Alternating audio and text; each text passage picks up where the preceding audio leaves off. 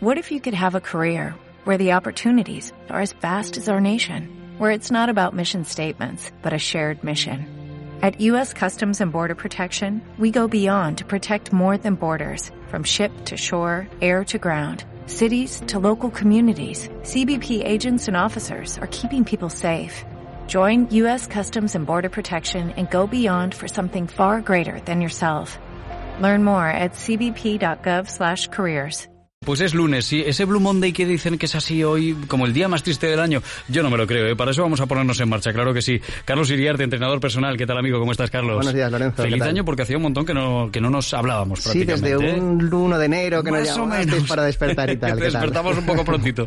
Muy bien. Oye, Carlos, eh, por cierto, pues fíjate, yo creo que al Blue Monday este que dicen que hoy es el día más triste del año, le podríamos eh, cambiar la cara totalmente, ¿no? Sí, Haciendo, que sea por un- ejemplo... un Active Monday, por Eh, ejemplo. por ejemplo, Vamos a ser ¿no? más activos, ponernos en marcha. Lo podemos hacer, ¿no? Nos podemos hacer un poquito de deporte y seguro que vemos el día de diferente, me da a mí la sensación, ¿no?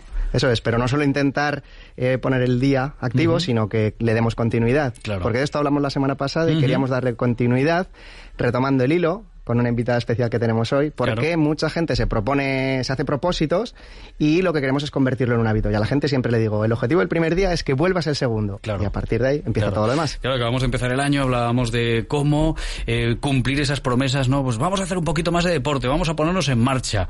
Bueno, pues Carlos dijo, me, me voy a poner yo manos a la obra y voy a coger, pues, alguno de mis clientes de estos que han cumplido esto, ¿no? Y que al final se ha convertido en un hábito de verdad. Y para eso te acompaña, nos acompaña hoy Olga Estella. Olga, ¿qué tal? Buenos días. Hola, buenos días. ¿Qué Bienvenida aquí a esta casa, ¿eh? Ahora Muy con bien. este programa también.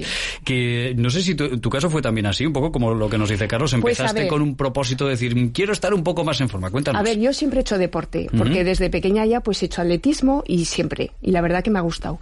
Lo que pasa que luego ya pues con los críos, pues ya es, pues entras ya a segundo plano. Claro. Y mientras son pequeños. Hay otras prioridades, ¿no? Sí, Claro, pues evidentemente, que se más baloncesto, tiempo. natación y lo dejaste un poco pues de lado.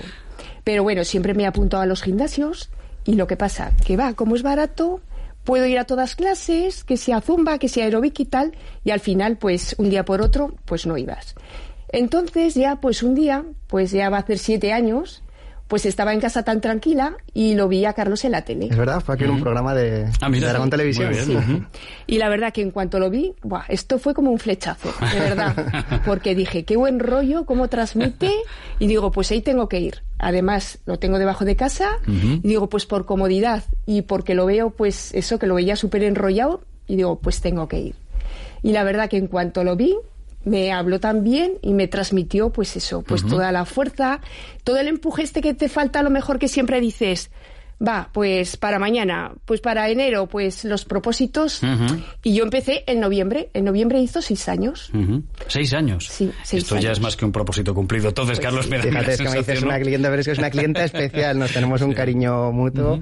porque Pues sí, y es que es diferente. Esto es, yo me lo propongo como voy dos días, entonces yo me lo propongo como ir al médico. Entonces, como que si yo voy, si no voy, pues como que fallo a los demás, porque hacemos a veces, pues entrenamos con parejas, también está, pues eso, ahí, pues está Jorge, pues está Carmelo, Vamos, está que sois como Pilar. una pequeña familia, me da a mí la sensación, ¿no. Carlos? Yo creo que a veces hemos hablado también un poco de esto que nos está introduciendo Olga, y ese, ese espíritu de comunidad, ¿no? El, el, el también hacer ejercicio con, con otros compañeros que, que anima mucho, ¿no? Al final, y se siente que si no voy hoy, parece que estoy faltando a mis compañeros que sí que van a ir, es, ¿no? sí. Claro, al principio nosotros siempre recomendamos que venga una persona sola a nivel individual porque es como más se le va a sacar el partido y más vas a poder eh, individualizar.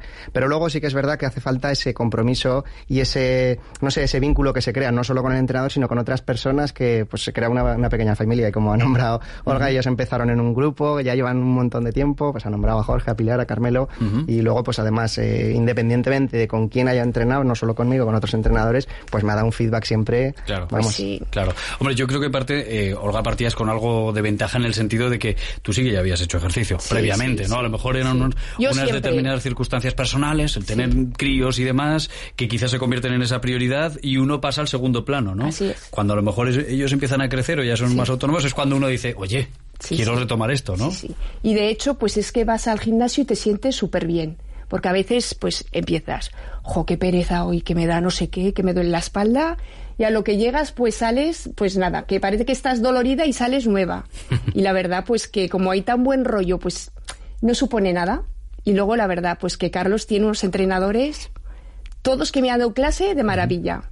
Y Mario, bueno, es que me encanta. Desde aquí un besote porque de verdad... Estarán poniendo bien contentos, ¿eh? Porque vamos, Olga desde luego ya, ya se ve que es de esas que, que trabajan intensamente con, con vosotros. Eh, ¿Cuándo se crea el hábito, más o menos, podríamos decir, Carlos? Porque eh, yo me imagino que también establecer una fecha en concreta es complicado y cada persona es un mundo también, ¿no? Pues esto es relativo. Hay gente que habla de 21 días, hay gente que habla de 3 meses, hay gente que habla de un año. Todo depende de qué punto partamos. Porque si hay gente que ya ha tenido un hábito, le va a costar menos. Pero si hay gente que tiene el hábito totalmente contrario, pues yo no solo influye el hábito de inactividad, influye el estrés, influye las circunstancias personales, laborales, familiares, el tiempo de descanso, de qué punto partas, tu prioridad, porque hay gente que dice, oye, que tengo ahora una boda de mi hija, pues es que eso es una prioridad absoluta, o tienes un evento, o tienes una prueba de oposición, o el médico te ha dicho que, oye, que o haces algo o, vas a estar peor. Entonces, al final esa prioridad se antepone, con lo cual, pues el, el hábito ya es como que sí, lo tengo que coger, va a ser eh, lo que va a dar luego las consecuencias de encontrarse mejor, pero, pero vamos, en función de la prioridad, eh, crearse algo prioritario. Encontramos muchos casos como el que nos está contando Olga, es decir, eh, de una persona que durante un tiempo eh, pues ha tenido que establecer otras prioridades en su vida, por X circunstancias, sea por, por niños, por temas laborales, que a veces también, también puede ser, o por X circunstancias, y que quieren retomar ¿no? esa, esa actividad que en su día perdieron. Está claro, cuando uno empieza a crecer y ya empieza la vida de adulto, pues lógicamente los hábitos laborales ya tienes que dedicar unas horas al día, luego hay gente que tiene que viajar también por el motivo que sea, hay gente que no solo tiene cuidados de niños, sino tiene cuidados de familiares o padres o lo que sea, entonces cada persona es un mundo, con lo cual eh, conseguir crear unas buenas herramientas y unas buenas prácticas de actividad física, al igual que con la alimentación pasa lo mismo, y luego ya con el descanso al final. Es una preparación integral de lo que buscamos. Olga, en tu caso, bueno, pues eh, seis años ya, o sea, insisto, el hábito está más que, más que cumplido, ¿no? Eh, ¿Cómo te ha cambiado a ti la vida volver a retomar esa actividad física? Pues a mí encantada, de verdad que sí, porque, a ver, yo lo veo como una inversión a largo plazo, porque lo mejor que tenemos somos nosotros. Entonces, pues que lo veo súper bien, porque como lo veo como un estilo de vida saludable y lo veo pues perfecto para mí. O sea que hoy por hoy no lo cambiaría por nada. Es importante, esto que acaba de decir, fíjate, Olga, me da a mí la sensación de que es importante advertirlo. Eh, Carlos, ya no es solo hacer ejercicio físico, quizás adquirir como un estilo de vida, ¿no? Lo de la vida sana que decimos muchas veces, que implica ese concepto de vida sana. Claro, es que eso es lo ideal, porque además lo, lo hablábamos la semana pasada también. Una persona que sea activa es más fácil que sus hijos también lo sean, porque al final actúan de modelo. Entonces eso es lo, lo, prioritario. Y Olga ha dicho que se encuentra mejor y a nivel de estilo de vida, pero luego también la consecuencia es que estéticamente se encuentra mejor, ahora está guapísima, está estupenda y pues eso hay que decirlo también. Pues sí, estoy más preta.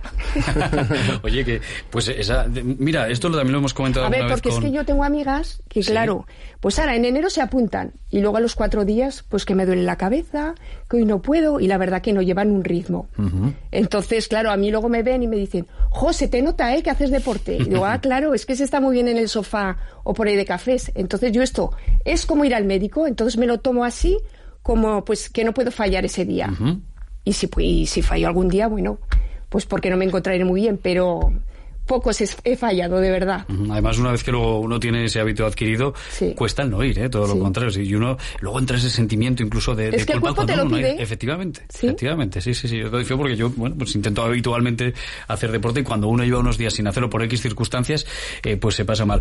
Eh, Carlos, ¿qué aconsejarías, por ejemplo, a algún oyente eh, que nos esté escuchando y que se sienta identificado? Pues estoy convencido que más de un oyente se, se siente identificado con el caso de Olga, ¿eh?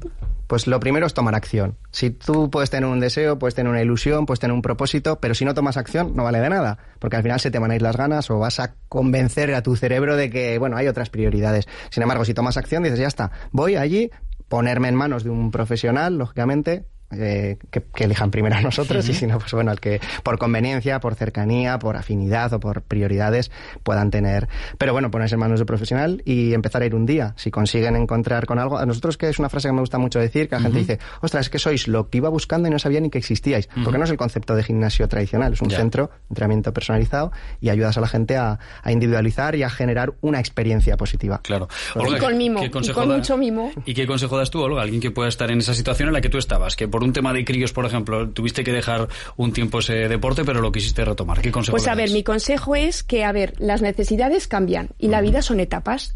Entonces, cuando los chicos pues ya crecen, pues lo mejor es pensar en nosotras porque la verdad que luego pues te ves pues con cuarenta y tantos años y dices, jo, qué bien me veo. Si no lo hubiera retomado, pues cómo estaría.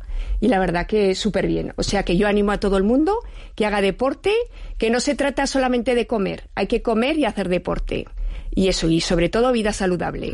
Olga, Carlos, gracias a los dos ¿eh? por estar con nosotros. Muy bien, gracias. gracias. Y da gusto ¿eh? escuchar un caso así, bueno, pues de, ¿no? de superación, de volver a conseguir esos retos y encima sentirse bien. Y verse bien, que eso también es importante. Pues sí. Claro que sí.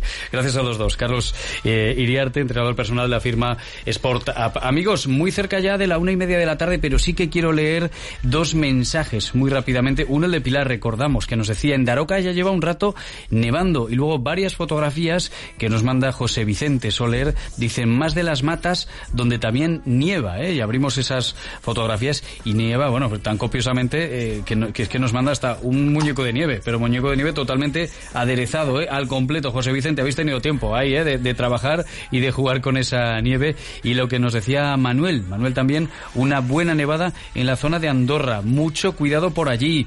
Eh, mucho cuidado, por ejemplo, también en la carretera comarcal hacia Maella, que nos eh, mandaba esa fotografía Jordi de la, de la retroexcavadora y el quitanieves que había dejado un caminito limpio para poder pasar, pero que había mucha y copiosa nieve en esa zona. Y también cuidado entre Montalbán y Utrillas. En fin, precaución si estáis en la carretera, sobre todo en la provincia de Teruel. Ojo, a partir de ahora y durante la tarde-noche en la provincia de Zaragoza. Insisto, cuidado, cuidado, precaución. Una y media de la tarde, ya sabes que si te quedas aquí, ahora lo que vas a recibir es la información más cercana de tu provincia, la de Huesca, la de Zaragoza y la de Teruel.